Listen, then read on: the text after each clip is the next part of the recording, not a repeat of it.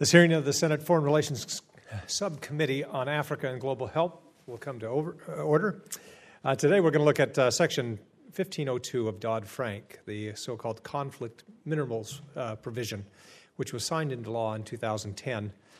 For too long, armed militias in eastern DRC have uh, perpetrated unspeakable crimes against civilians uh, in the absence of the rule of law. In an effort to deny these militias the revenues they collect from mines in the area under their control, Congress included Section 1502 in Dodd Frank. This provision required firms that file with the Securities and Exchange Commission to perform due diligence on their mineral supply chain. The thought behind Section 1502 is that the public disclosure of the source of uh, minerals used in products would create an awareness of how these minerals can be exploited and would facilitate human rights abuses, or the, how they're used and facilitate human rights abuses in the DRC. This awareness would motivate shareholders and investors to ensure the minerals used in their products would be conflict free. Section 1502 uses the SEC to achieve the foreign policy goal of preventing human rights abuses in the DRC, an approach that we will take a look at today. No hearings uh, were held in the House or the Senate on Section 1502 prior to its conclusion in the conference report of Dodd Frank. I think we can all agree that putting an end to the continued horrific abuses of human life in the DRC is worthy of a worthy goal of pursuit.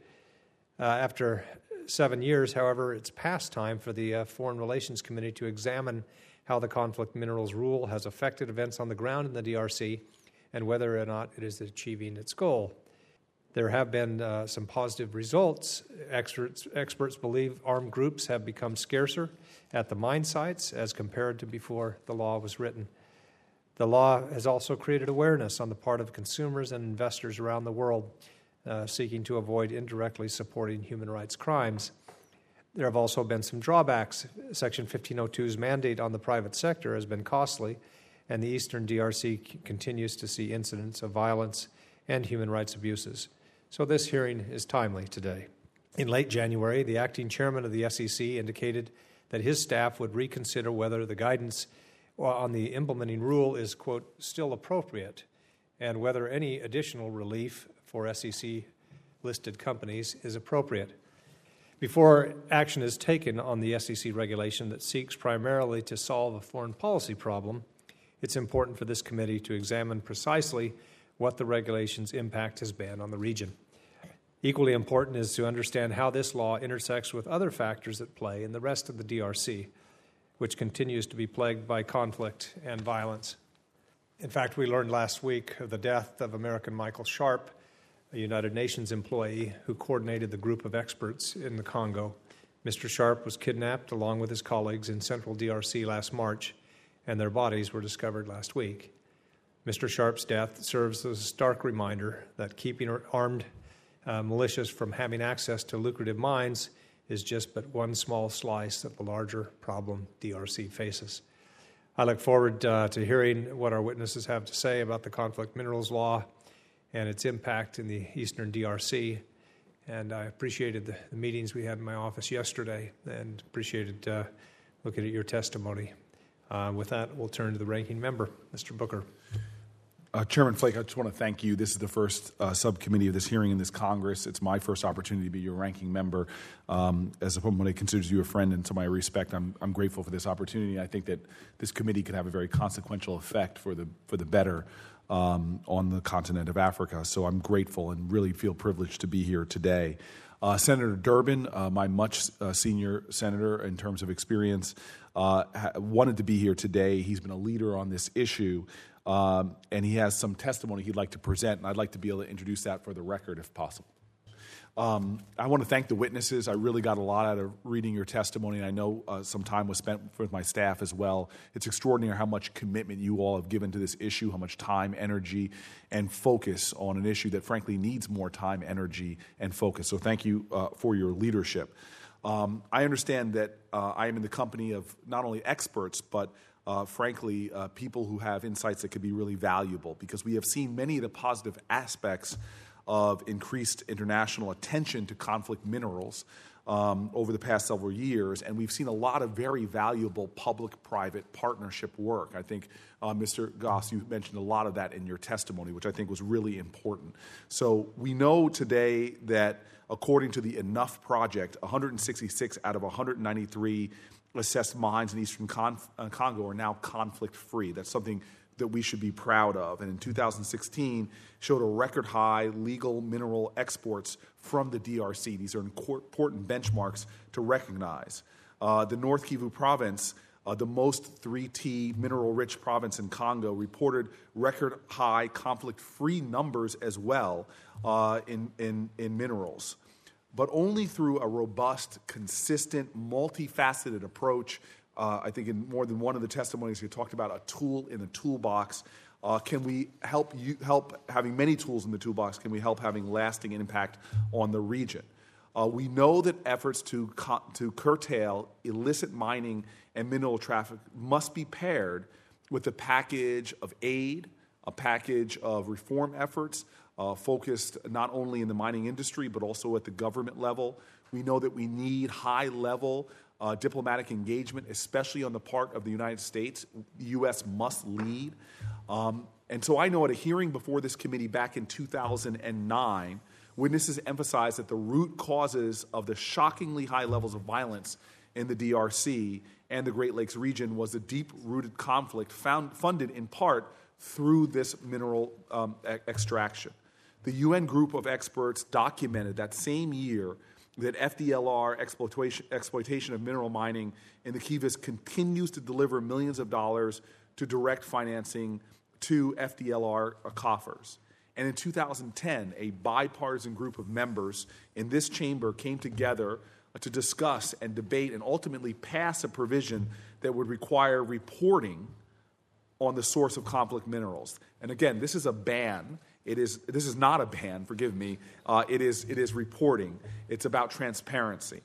At the same time, uh, Senator Durbin, uh, in his remarks about transparency, this is what he said you, you could say you were doing nothing, but we are doing nothing, but at least then consumers would have some options on ensuring the electronics in their pockets weren't contributing to violence.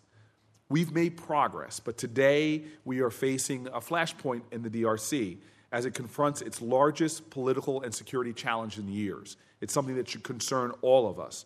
We have seen armed groups proliferate in central and southeastern DRC, areas previously viewed as relatively stable, all while the threats to civilians uh, in the east have not abated. Recent history suggests that conflict in the DRC can and often does spill over its borders, drawing in other actors from the region and providing safe havens uh, for foreign origin militias. Now is the time for more international attention to all the root causes of the conflict in DRC, not less. We need more action, more focus, more attention, more investment. The conflict mineral provisions was not intended in any way as a panacea for the threat to DRC stability. We can be doing more. And I want to just say that the urgencies are seen as, uh, as, as my, my, my, excuse me, my chairman said, the urgencies of when you see people like Michael Sharp dying. And, and, again, I don't want to single out his death because we know that there are thousands of innocent people who have died in this conflict over the years. We owe them a debt, not only for their work, uh, the kind of leadership that Mr. Sharp showed, but to also pick up the cause and ensure that heroic people like this do not die in vain. We cannot let their work uh, stop. We have to carry on and move forward and ultimately vindicate them by bringing peace to a great country. So I'm, again, Chairman, really excited about being here, grateful for your leadership for many years before I was even in the Senate, uh, and I look forward to working with you uh, uh, uh, as we go forward. Well, thank you. I can tell you I was very excited when I knew you were joining the committee, and in particular the subcommittee on Africa. So I look forward to a long, productive relationship, and also glad to have Mr. Young, who just came to the Senate in January, uh, join the subcommittee as well you want to say a couple of things. Well, thank you, Chairman. I, I thank you, the ranking member, for uh, convening this really important uh, hearing. Uh, have had an opportunity to review uh, the opening uh, remarks, and, and um, I'll, I'll, look forward to asking uh, a question or two of our witnesses. Uh, but thanks so much for being here. I mean, this, it is really important that we shine a bright light on uh, some of the challenges you're facing in DRC, and um, we're here to try and be part of the solution. So uh, I will be in and out over the course of this hearing, Mr. Chairman, uh, but uh, uh, look forward to engaging with your witnesses uh, a bit later. Well, thank you. Um, Mr. Coons has joined us. Senator Coons, do you have anything to say? Um, simply that I'm eager to hear from the witnesses about the impact that conflict minerals continue to have in eastern Congo and the impact is on industry uh, and how we can strike an appropriate balance both to uh, make sure that supply chains uh, are also value chains and reflect the values of American consumers, American people, uh, but that we also have uh, rules of the road um, that allow for um, transparent and appropriate development opportunities. And just my gratitude, uh, Mr. Chairman and ranking member, for your long interest and leadership on all issues African. Thank you. We'll turn now to our witnesses. Mr. Rick Gross uh, joins us today from the Information, or Goss, I'm sorry, from the Information Technology Industry Council, where he serves as Senior Vice President for Environment and Sustainability. Mr. Mvembe Dizolele, a Congolese American, is a foreign policy analyst whose work has been featured in numerous publications like the New York Times and Newsweek.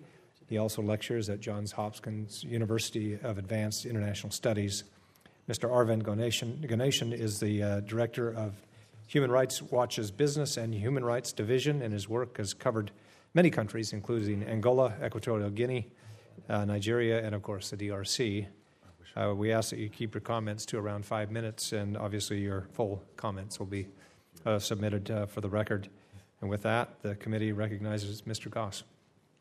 Thank you, uh, Chairman Flake, Ranking Member Booker, members of the subcommittee. Thank you for the opportunity to testify today regarding Central Africa and Section 1502 of the Dodd Frank Act. As the chairman said, my name is Rick Goss. I'm the Senior Vice President of Environment and Sustainability at ITI, a global trade association representing the world's most innovative technology companies. ITI has been central to the conflict minerals dialogue for years, and I have led ITI's engagement on this priority since 2007. The tech sector is committed to contributing to peace and stability in Central Africa, and we have proven this commitment by sourcing responsibly from the region. Our engagement has helped provide critical economic benefits to hundreds of thousands of people who depend upon mining activities for their livelihood. As Congress considers replacing or modifying Section 1502, we urge you to ensure that the U.S. continues to drive diplomatic efforts in the region and to advance responsible sourcing initiatives. Should the U.S. fail to do so, Central Africa could experience additional volatility, and we could see the rise of inconsistent regulatory regimes. Turning to the issues that the subcommittee asked us to address, Section 1502 has yielded mixed success in cutting off funding to armed groups and reducing violence in the region. While government, civil society, and the private sector have together realized some clear progress on responsible sourcing, this mixed outcome in the region is due in part to the continued smuggling of gold, ongoing interference by a spectrum of armed groups, and the ready availability of numerous other sources of illegal revenue. While the DRC is increasing the responsible production of tin, tantalum, and tungsten, the three T's, this progress does not extend to gold.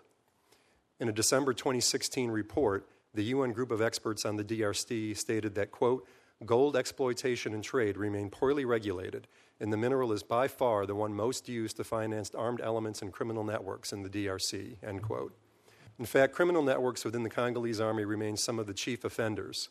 These elements, along with myriad non state armed groups, directly interfere in mining operations, set up illegal roadblocks, and levy unlawful taxes on local communities, miners, and minerals.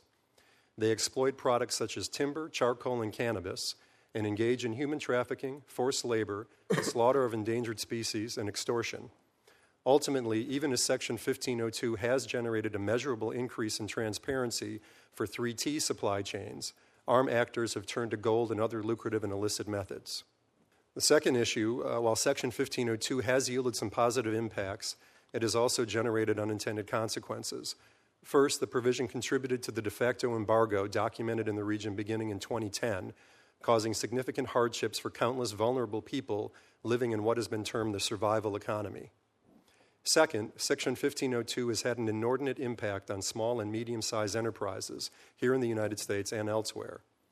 And finally, by focusing almost exclusively on the role of the private sector, Section 1502 diverted critical attention away from the indispensable role of governments in addressing the crisis.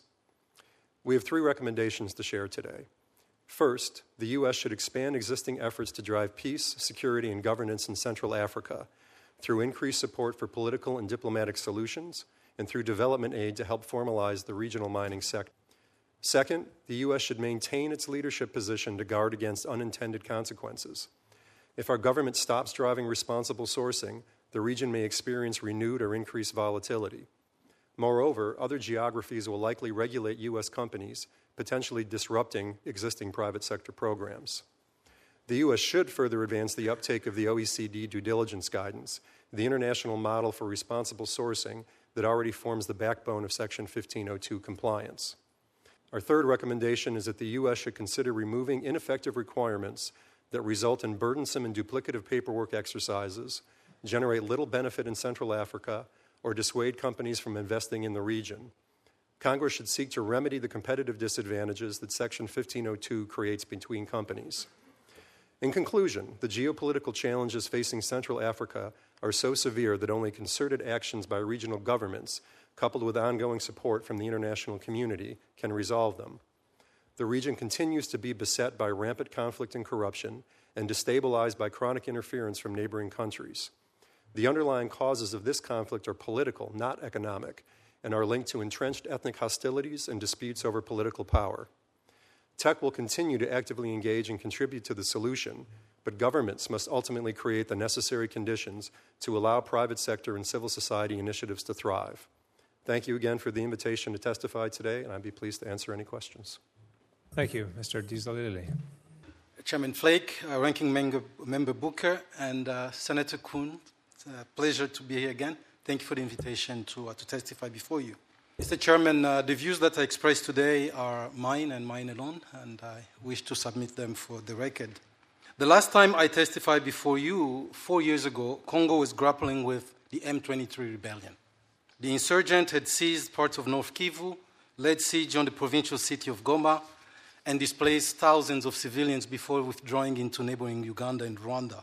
Today, um, seven years since the Dodd Frank Act became law, there is no clear horizon. We have a clear horizon now over which to analyze the impact of uh, Section 1502. So, here are the five things that I think uh, worked uh, the merits of the law. Uh, number one is the level of awareness that uh, Dodd Frank 1502 brought to, to, to bear. Uh, now we know that um, American consumers demand that their suppliers mind the supply chain. And this is unprecedented and need to be uh, commended.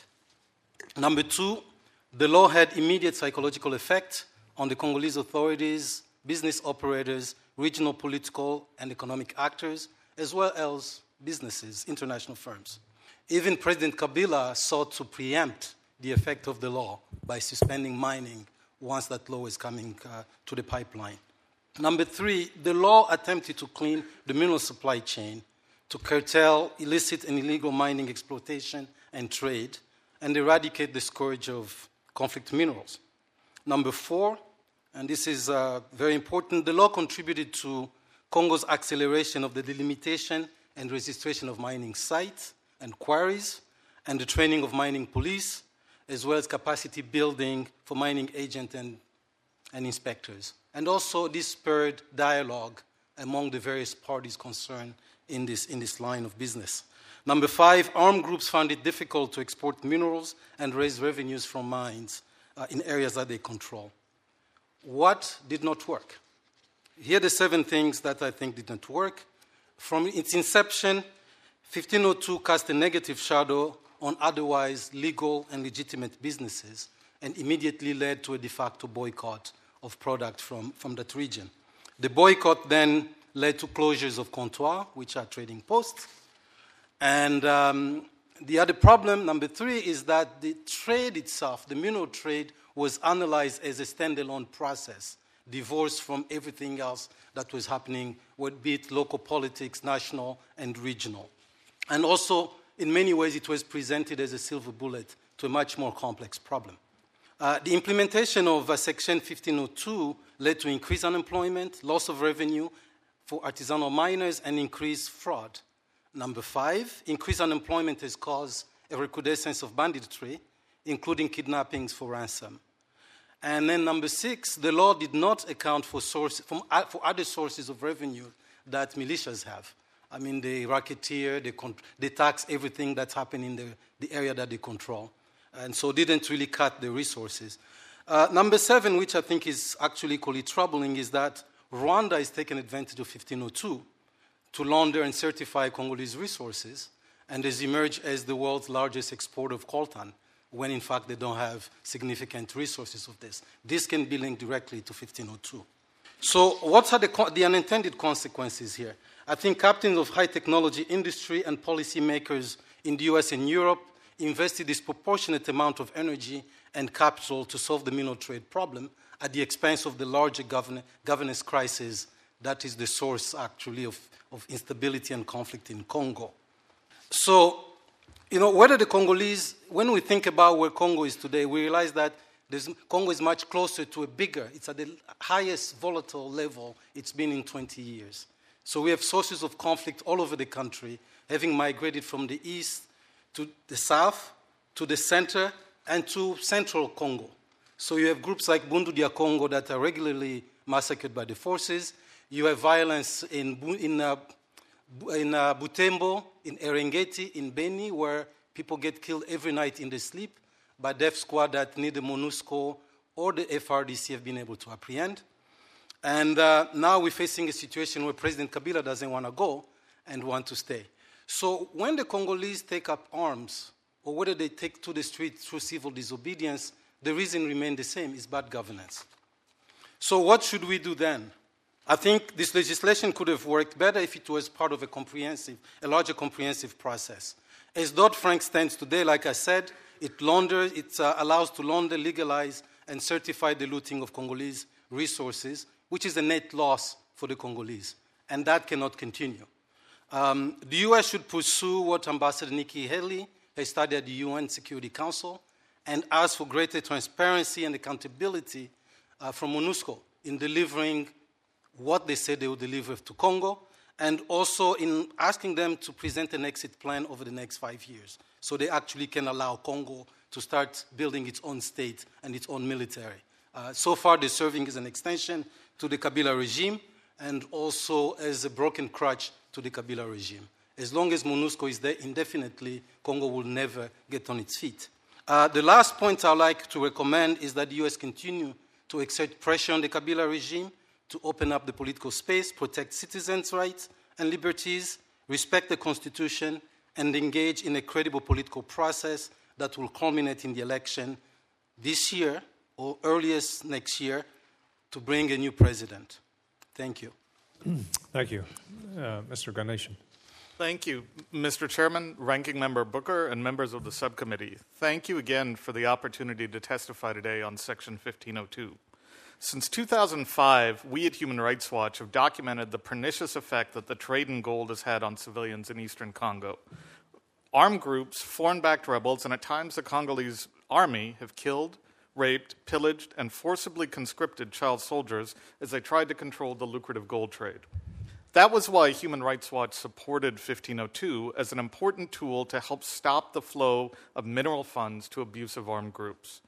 This hearing comes at a critical time for the Congo. Over the past two years, government officials and security forces carried out a brutal campaign of repression against those opposed to President Kabila's efforts to stay in office after his two terms expired last year. New elections are supposed to be held at the end of this year, but the deal is stalled, and violence between militia groups and Congolese security forces have escalated, along with alarming increases in human rights abuses. And just last month, as you noted earlier, two members of the UN group of experts, Michael Sharp, an American, and Zaida Catalan, a Swede, were killed while investigating large scale human rights abuses. It remains unclear who is responsible, but it's important to note that the group of experts has been instrumental in exposing the links between natural resources and the conflict.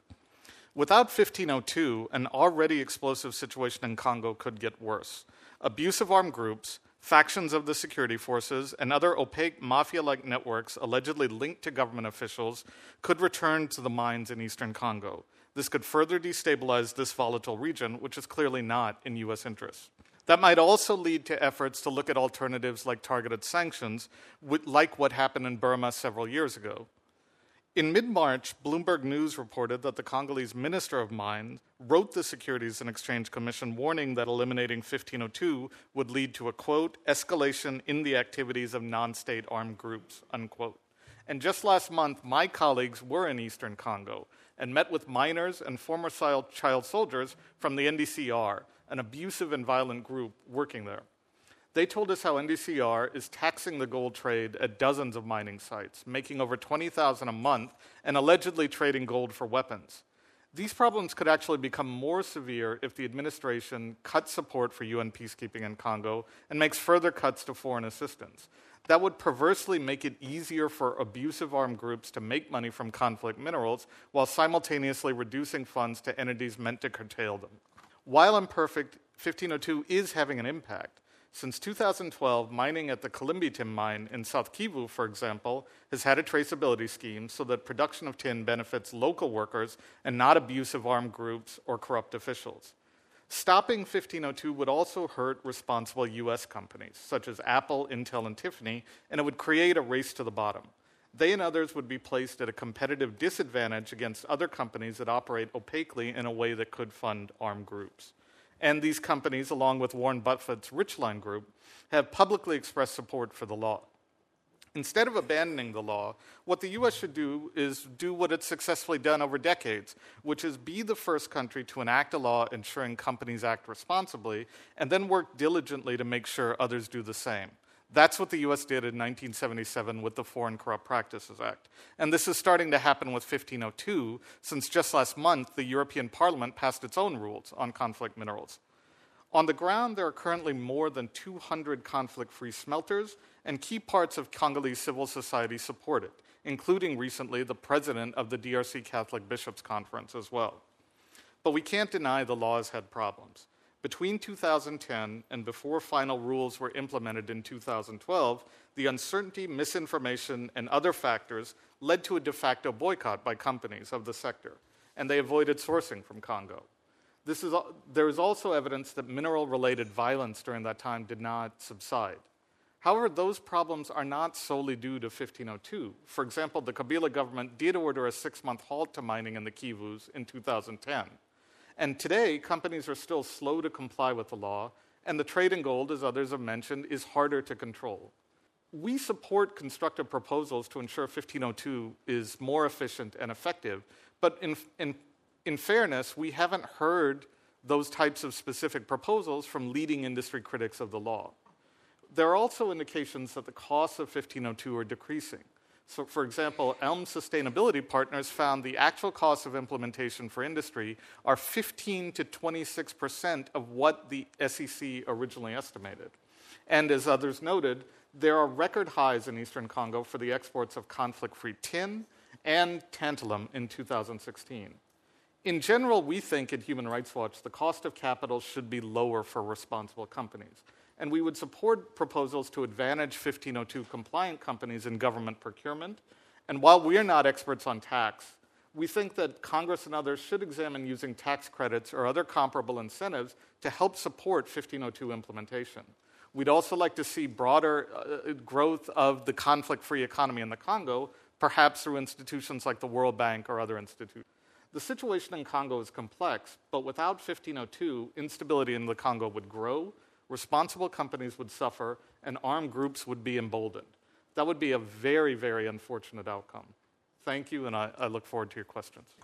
Thank you. and Thank you all for the testimony. I'll start a round of questions. Uh, Mr. Goss, you mentioned in your testimony that while Section 1502 has clearly helped um, deprive armed groups in Central, Central Africa from exploiting certain illicit sources of funding, its ultimate record of reducing overall illicit uh, income flowing to these actors is notoriously difficult to determine. Uh, you mentioned a little in your testimony, gold you know, isn't covered here, and uh, that's where a lot of the illicit activity comes. Can you talk a little more about this? Is this akin to squeezing a balloon and, seeing it, uh, the violence and illicit activity go elsewhere? Uh, yes, Senator. In fact, that's the same analogy I, I typically use. Because there are so many discrete sources of illicit income for militias, non state armed actors, corrupt government and military officials, uh, by bringing additional controls on 3T, we have generated some positive benefits for communities. But at the same time, these illicit state and non state actors have gone to gold mines, they've gone to illegal roadblocks, wildlife tra- trafficking, extortion. They control basic goods in and around mine sites. You even have uh, validated mine sites where there are illegal roadblocks or illegal taxation schemes right outside. So, what appears to be a validated mine site may actually be contributing to conflict. So, yes, it is very much like the analogy you used. Does that argue uh, for a more comprehensive approach, uh, like Mr. Dizolele has talked about? Because, you know, this is enforcement by the SEC. Uh, they're not going to enforce on wildlife trafficking or roadblocks or kidnappings. Um, do we need something more comprehensive? One of the basic uh, tenets of our, our testimony and the tech sector's approach is that our role is to, to build our systems and along with government and civil society, bringing along the, the peace and security that's needed for our systems to achieve. Right now, we have a situation, as, as my fellow witnesses have described here, where you have a largely lawless region in eastern DRC. You have almost a borderless region between DRC, Uganda, Rwanda, and Burundi, where armed groups pass back and forth here. It's one of the uh, most corrupt areas in the world, and it's very difficult, despite our best efforts, to create clean and legitimate sourcing in that region. And what we are really calling for here is renewed activity from the U.S., from the European Union, and the international community to work with regional governments to increase peace and security for the people of the Congo, and so our programs can, can thrive in that situation. Thank you, Mr. Dizolele. Um, Mr. Kabila is in charge now. Will be in charge for a while and maybe uh, for the foreseeable future, uh, not knowing what's uh, going to happen politically. Is that government capable of uh, partnering with the United States on a more comprehensive approach to uh, stop illicit activity beyond just the conflict minerals? Senator, the government in Kinshasa is one that exhibits schizophrenia in, in the sense that I think, on one level, when cooperation suits them, they will take on the cooperation, and when it does not, they will fight it. Uh, I will say no. The government, actually, the current government, is not capable of, so, of acting as a real partner, and I think this is this is the problem that we face with regula- uh, laws like Dodd Frank 1502 because it doesn't account as much for the weakness of the state. It puts a lot of faith into the consumer, into businesses, but pretty much absent in that, in that proposition is the role of the state. And this is the frustration from the Congolese perspective. It's like we can bring all the cleanliness we want in the process. Uh, one, it won't be as clean as we think. We'll have a lot of papers and certificates that are signed. That, that's a different thing than to actually have it as, as a clean process. So, as long as the state is not strong, transparent, accountable to the people, they cannot be a reliable partner to the international community, sir. Thank you. Mr. Ganesan, um, you obviously wouldn't uh, try to assert that, uh, uh, that there's no illicit activity elsewhere, but uh, I assume you would argue that, uh, at least in this space, with these, with the three T's, with the conflict minerals, that 1502 has had a positive impact. Yeah, I, I, think the the most important thing to remember about rebel groups or mafias or others is by definition they're illicit, so they will engage in illicit economic activity. What what 1502 does is it tries to it, it tries to install some kind of transparency and auditing regime to make sure that those commodities that hit the international marketplace are disclosed, and by doing so, raise the transaction costs for illicit actors and hopefully get clean actors working on it. So, yes, it's having an impact, particularly on the three T's. On gold, the problem is slightly different because of the value of gold and how it's smuggled. So, in 2005, we did a report looking at how gold was coming from the Congo through Uganda and making its way into Swiss refiners. And when we notified and worked with Swiss refiners to kind of change that trade, what we saw is gold started making its way to the United Arab Emirates through Dubai and elsewhere in the world. So, our feeling with gold is one, it is always valuable and it's always going to be a target for rebel groups or others to smuggle. But more importantly, to really get a control on the gold trade the way people have done with electronics, you will have to work with comp- countries like the UAE, companies there, companies in India and elsewhere who are major consumers of it to make sure that they're cleaning up their supply chains too. Now, Human Rights Watch is starting to do that with gold and, and some other commodities, and we're talking to Indian companies and others. But it, it has to do in part with the nature of the gold trade. However, that doesn't minimize the value of 1502 and, and analogous schemes that Europe and others are putting there because it's clearly having an effect. Thank you. Senator Booker. Uh, thank you, Chairman Flake.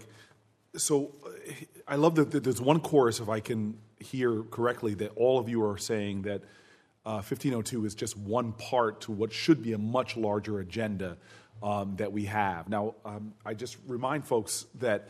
Um, that we, as a part of this effort, 1502, a lot more has been done.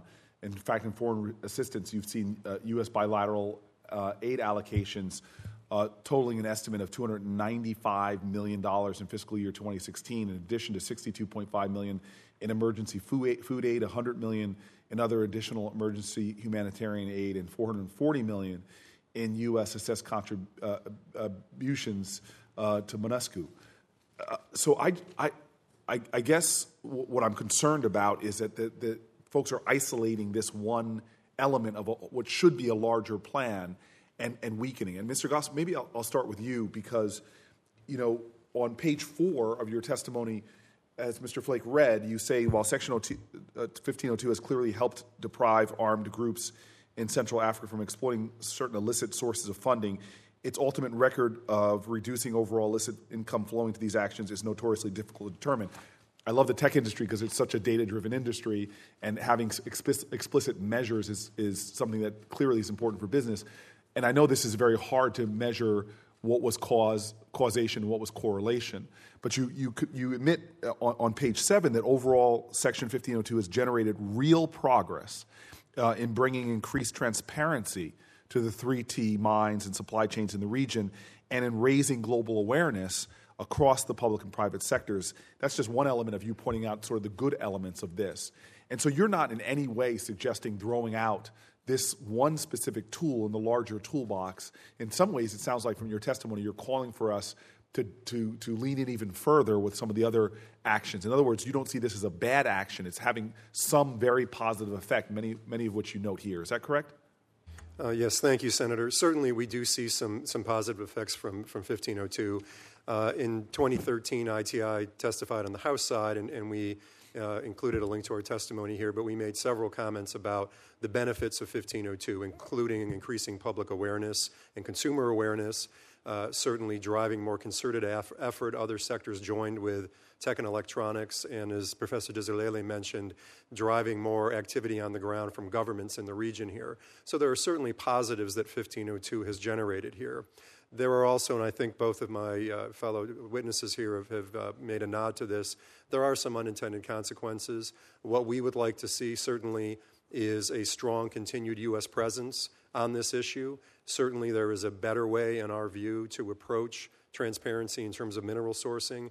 There are portions or provisions of 1502 that discourage companies from sourcing in the region that we think could be reconsidered and frankly, looking more towards that OECD due diligence guidance, which is now about to be used in the European Union. It's being used by the International Conference of the Great Lakes region. Even China has, uh, has adapted a version of it here as well. And again, it's part of the SEC compliance approach. We think that's a much more effective and balanced way of driving transparency. Now, Mr. Dizolele, um, am I pronouncing that right? Dizolele? Thank you very much. Yes, sir. I just want to give respect to a fellow bald American.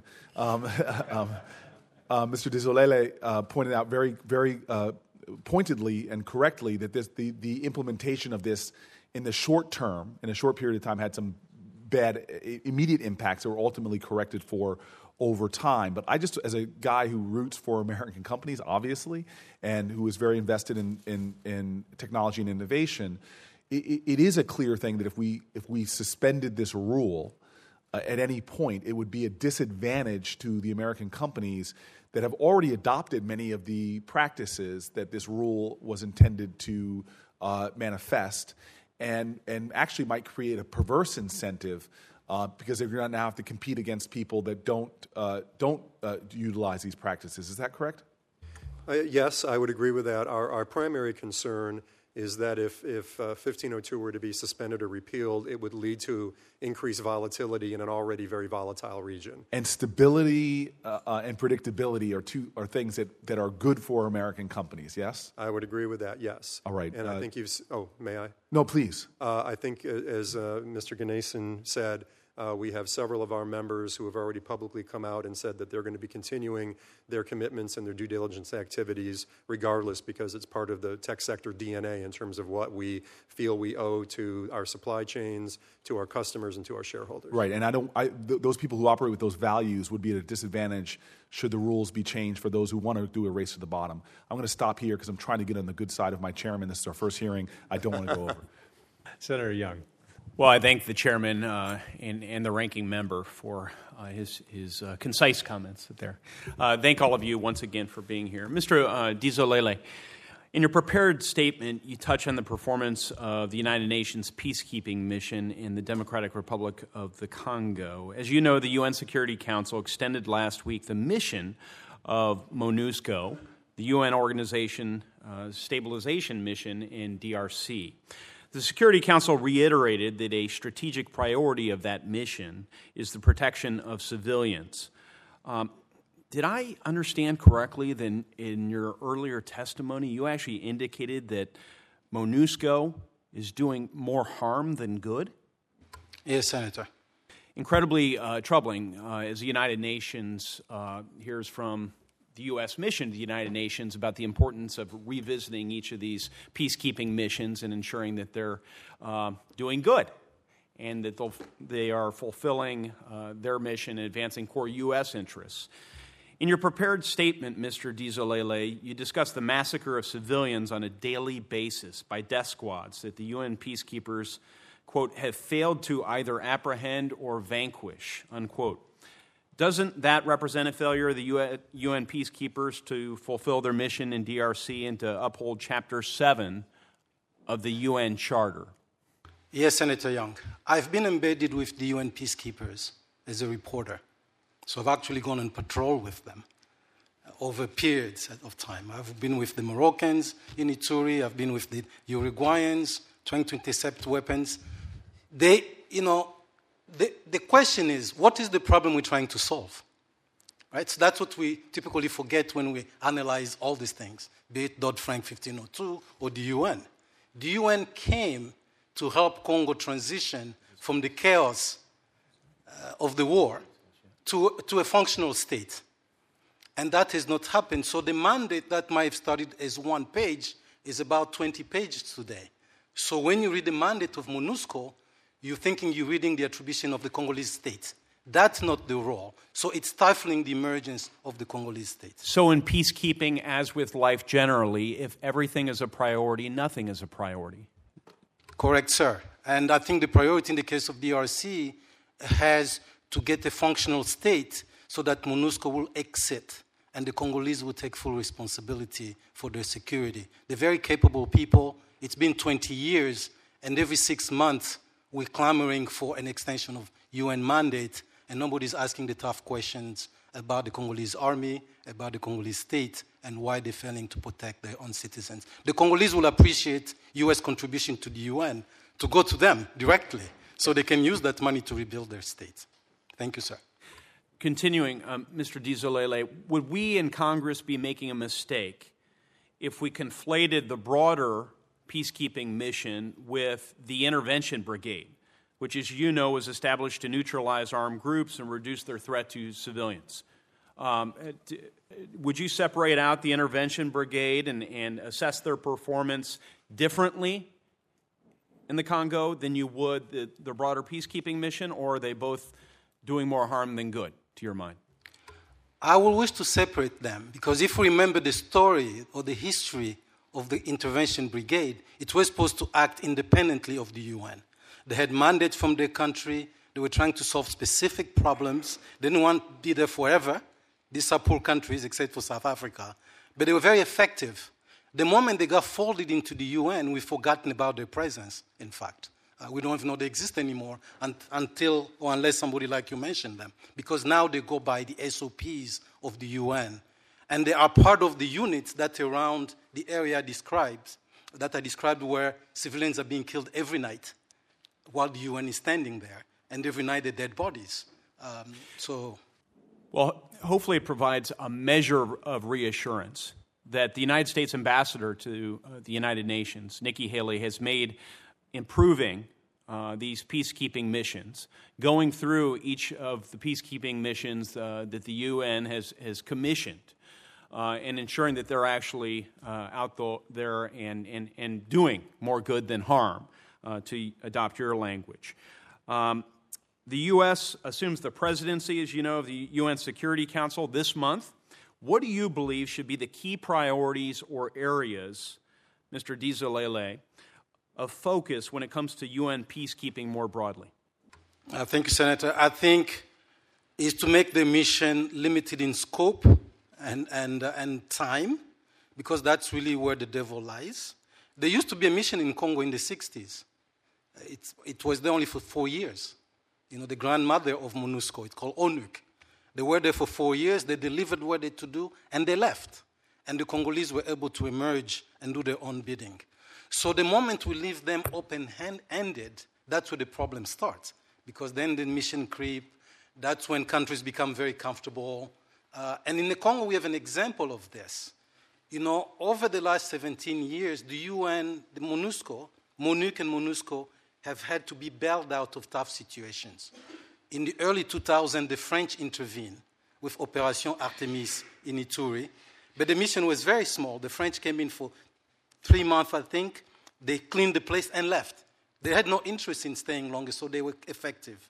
In 2006, the German came and helped MONUSCO. In, in, uh, recently, we see with uh, Force Intervention Brigade, those are signs of failure, not of success. If, any, if, if a, a, peacekeeping force has to be bailed out, th- that's troubling, just to, to illustrate my point, sir. Thanks so much for the benefit of, of your experience and perspective.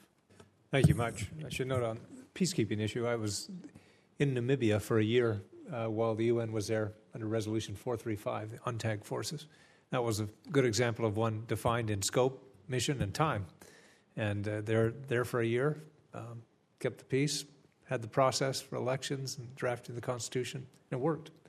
But uh, too often we've seen uh, failures. Uh, continuing on, Mr. Ganesan, can you describe the uh, process that the European Union has has uh, put forward, and how does that differ from Section 1502?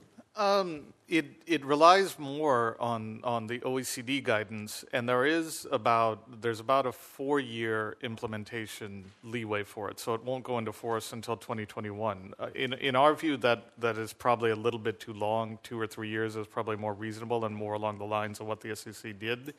It it gives some flexibility to companies, but it is largely analogous to what what 1502 does. It is it's important because it shows that in the European Parliament and in the European Union, companies will have to start following similar standards. And we know with large multinationals, they will gravitate towards towards one standard and and support it. What what I think it also shows is that in looking at 1502, there there is space outside of opening up the rule or anything else to to think about how how, how one can provide, in a way, safe harbor for companies that are complying with other or other good rules uh, and make sure that they're seen as compliant here in the US and taking steps like that. Because we know that there'll be more scrutiny on, on what's going on with European companies as well as other companies around the world and finding ways to do that. I would just want to add to something Mr. Goss said and just clarify something. The, the boycott took place because the law passed in 2010 and the rules went into force in 2012. And in that period in between, nobody knew what the, what the rules would look like, and that created uncertainty. And some institutions interpreted that far more aggressively than others and didn't operate in the Congo. And one of our fears in thinking about how to, how to, how to tweak 1502 is that if you open up the rule or the rulemaking process, you may just be setting up another boycott because there will be so much uncertainty for a year or two. And that's why, in thinking about how, how to address 1502, while also addressing the fact that what we really don't want is to inject new instability in the Congo as a whole, um, is to look at ways to, to modify it or tweak it outside of opening up the rule. So if one can provide safe harbor through because of what Europe is doing, um, or if, if one can provide better incentives for companies to implement it better, it would be better to do it outside the rule than, than thinking about modifying or opening up the rule as well. Mr. Goss, do you have any thoughts on that in terms of modification? What can be done to ensure that we don't create the same kind of uncertainty that we had at the beginning? We, we would certainly be open to a, a safe harbor type approach. Uh, I, will agree with my, my colleague here that, especially as ITI represents multinational corporations, having that certainty, having that alignment is paramount for us. Uh, it's one of the reasons why we pointed to the OECD due diligence guidance because it has emerged as the international norm here. I will note that the, the underlying language of 1502 is very uh, particular, and so the SEC I think, is, is somewhat delimited in terms of how they might be able to, to open up or change the rule. But we would certainly be open to a safe harbor or other similar types approach, similar type approaches that would avoid any uncertainty or volatility, but make it a little more streamlined and a little more consistent with, with emerging global practices. Thank you, Mr. Dizolele. Um, you're, you've talked a lot about uh, having a more comprehensive policy that uh, looks at governance. Um, is part of the problem, as you see it, that the SEC, uh, by definition, can only enforce the, the, law, but without looking at the broader context, like uh, legislation that might be passed by this committee or or Congress as a whole. Is is that uh, one of the limitations or the problems? Is that uh, it's just so narrow um, in terms of what the SEC can and can't do? Uh, yes, Mr. Chairman. I think, um, for one, the ACC, I don't think is really equipped for this kind of uh, challenge. Uh, it's a political issue nature, that's how I see it primarily. Um, and then, two, it's really an issue of foreign relations. So, uh, commission like yours, USAID, uh, the State Department have a lot more to do with this. Um, so far, they're doing a lot of things already the Public Private Alliance, and many other issues that are taking place or projects that are taking place now. So I think we should focus on those. I, I just don't believe a regulation from the US is going to solve this issue in that way. There are many more campaigns in the world that are successful, and they're not always regulated from Congress. Uh, in this case, as I said, are the troubling issues. So if we establish that Congolese resources are being siphoned off to Rwanda, how does 1502 account for that? Um, there's a clear net loss to the Congolese year in, year out. And this I'm talking about hundreds of millions of dollars. So, how can we allow a law to continue knowing very well this is a clear effect and then telling the Congolese we're helping you increase your own welfare? Uh, I think just to, to conclude on that point, there is a way to have platforms. I think groups like Human Rights Watch, groups like uh, ITI and others can come together to continue enforcing. I think the greatest value of Dodd, uh, Dodd-Frank 1502 has been that heightened awareness that they've, they've, they've brought to bear. I think we cannot underestimate that.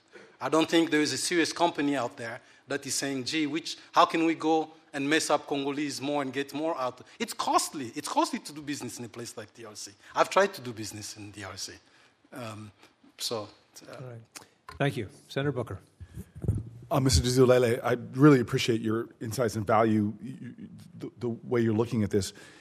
Eh, you and I probably both have the same perspective that there's sometimes, a, a, when it comes to African peoples, a sort of pernicious uh, paternalism in trying to dictate to other countries about how to deal with their own issues and their problems. Would you agree with that? Yes, Senator Booker. And and and I, have seen it in the American context. I still remember Frederick Douglass' very famous meeting with Abraham Lincoln, where Lincoln, in a very paternalistic way, say, "Okay, we're going to solve your problems and, and and send you all out of the country." and Frederick Douglass was like, "Don't tell me what's best for blacks. We want to stay in this country and be a part of it." So, this is a, this is something that's problematic with the continent as a whole. Um, and and I'm grateful for you talking about even in terms of how we do aid and funding to think about empowering local communities and listening to the government as well. And, and that's where I, I, I really appreciate that sentiment. And that's why in all the things that I read in, in preparation uh, for this hearing on this critical issue, uh, when I looked at the, the, sort of what are the Congolese people saying uh, about this rule, um, it, it's, a, it's 111 different Congolese society, society, civil society organizations based in Congo uh, wrote to the SEC over the past two months asking that the U.S. conflict minerals law uh, not be uh, repealed, suspended, or even weakened. Um, in multiple separate letters, these organizations all stated that a suspension or repeal would increase violent conflict, and that while the law had a, a rough initial implementation stage, which I've already talked about, it is now leading to what they're saying. These are Congolese voices. Uh, um, it, it is now leading to increased rule of law and decreased incentives for armed groups. Uh, I want to read also from the Congolese government itself. They, they wrote advocating uh, um, uh, for, for it. They submitted and, and stated in their letter, and I quote, the DRC government, through the Ministry of Mines, recognizes that, that Section 1502 of the Dodd Frank Act provides a major opportunity to break the link between recurring conflicts, the production and trade in minerals in the DRC. So I, I just, you know, I, I, I definitely want to, I'm, I'm, an, I'm an American United States Senator, and I want to do what's in the interest of my country. But I do believe that when it comes to, I'm new on this committee and new on this subcommittee, but I value the voices of Africans. I value the voices of indigenous people about determining their own destiny. And here is a chorus of folks from government to civil society organizations, multiple letters, all saying not only don't repeal this rule, but don't suspend it or modify it. Could you just give me some insight in response? Uh, thank you, Senator. Very important point you're making. I read those letters. I know some of the people who signed those letters. I've been to the mines. I was writing about the mines and filming the mines before they became a fad. In, I, I had armed guard and drove like I'm going to die to go to the mine, film, and come out. This was 13 years ago. I talk, I'll give you a couple examples. Please. If the Congolese government is calling for this, then that's, a, that's actually a call for help. If a Congolese government is saying, don't repeal your law, and they're not doing anything on their own side to solve this problem, that's not a positive sign. I saw the minister, the representative of the government, when he was here last week, and I asked him this question. He had no answer. He couldn't even realize that Rwanda had certified Congolese mineral. So I asked two points, uh, then we can continue. I asked a fellow who's one of the foremost experts in this area, just as I was preparing for this, uh, this presentation. I said, Look, I've seen what you've sent. You sent me press releases. They don't send analysis. This is why we believe this. It always goes to if we don't do this, there will be war. Well, there's no uh, evidence of that. It's all like this or that. So I said, look, I don't agree with you. I recommend that this law be folded and discontinued. If, if in fact the US folded this law and discontinued, what will happen? And he said, well, nothing. It's after all an American law. We are trying to do things here. They've already set things in motion that are now continuing. Some of the stuff that I've mentioned so Mr. positively. Mr. So he didn't think it was the end of the world. No, thank you for that candid response. There's been a lot of, in the larger activities of the Senate this week, there's a lot of accusations of hypocrisy. Um, probably little of them are true, but in this case, I'm about to be a hypocrite and go over my time for a minute if I can have the minute. Thank you. Thank you very much. Because, uh, Mr. Ganesan, I'd like to ask you the same thing uh, from your perspective. This is incredible insight from somebody who's been on the ground, been to the mines, talked to various leaders. I have these letters, and if you'll allow me to submit them for the record. Um, Without objection. I'd like for you to comment on that, and then let me just t- pile on a question, and then I'm done uh, uh, on top of that one. Comment on that. But I also want you, because the biggest concern I have right now, which I'm grateful, in fact, the two men to my right have been very loud in this concern as well, that the budget we've just seen from uh, President Donald Trump um, at a time when everybody on this panel is asking for more engagement. Um, it cut back a lot of critical programs, even beyond what we're talking about today. You're out there working on these issues. I just would love for you to answer the question I asked, but then also comment on the so called skinny budget in terms of what it does to the State Department and diplomacy and what that, what that, how that threatens uh, um, that lack of leadership, of um, essential, indispensable American leadership, what that might do to regions like, like, like uh, DRC. Yeah, I, I, think, I mean, I would start by saying that I have been working on the flow of revenue from oil and other natural resources around the world since about 1998 or 99. And, and the one thing that's always important to remember with 1502 or elsewhere is that a 1502 is not meant to solve every problem. It's meant to solve a specific problem, which is to raise the transaction costs of illicit actors getting control of those funds and making the trade more transparent and accountable for major companies and the like. So it, it, it can only address that specific narrow problem of the of the overall situation in the Congo. The overall situation in the Congo is it, there are many factors that would not be affected by the law, but the part that is is important. And in that context, it's it's quite illustrative because it's rare to see industry organizations, major companies in the world like Apple and Intel and Tiffany, and very large parts, including the Catholic bishops of Congo, saying this law is a good idea. Uh, I, I, know working on businesses, it's rare that you will hear all of us agree on anything, and we all seem to agree on the same thing in this case. So I think it's important to note that it does help in a certain way, but it is not a panacea for all of the problems in the Congo. And, and my view would be that's, that's a good thing, that, that more companies are trying to implement it, more jurisdictions like the European Union are putting in their own laws, and we assume that in the next five, ten years, this will be a global norm.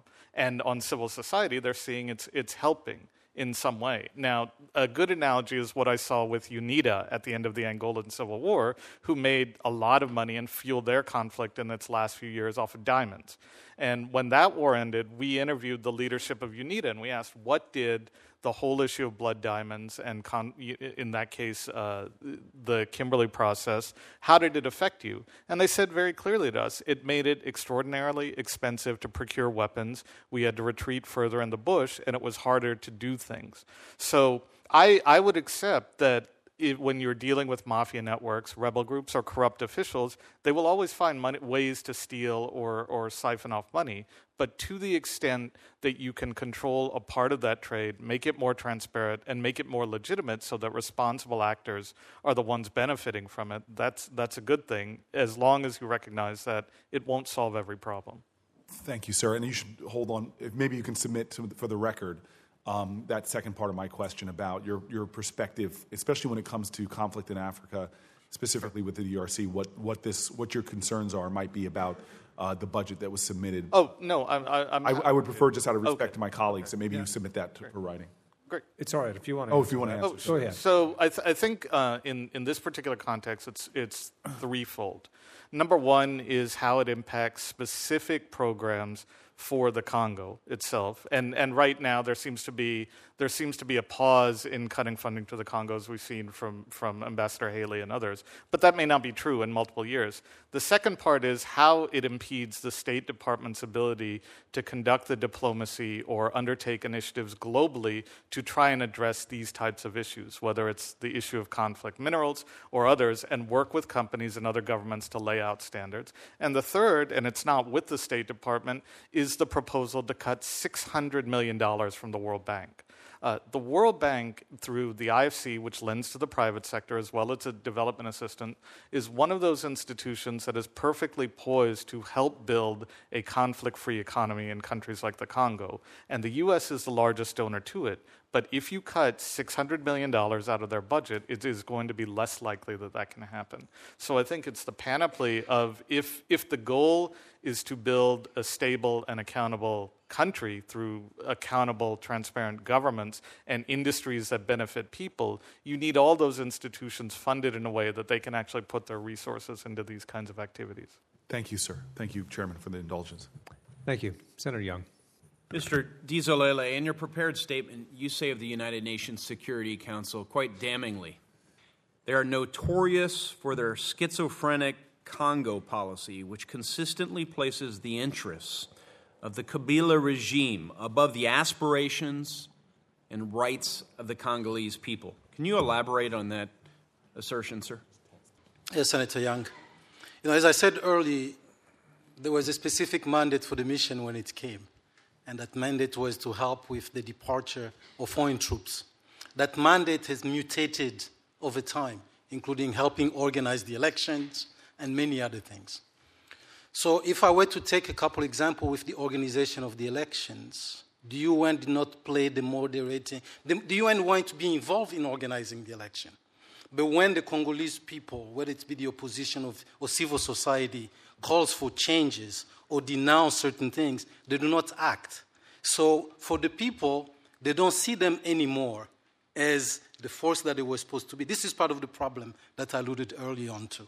And then they also undermine the emerging of the uh, of the uh, an adequate military for the Congolese. So the area where MONUSCO is very present, they do everything, including buying, buying gas for, for, the, for the Congolese army.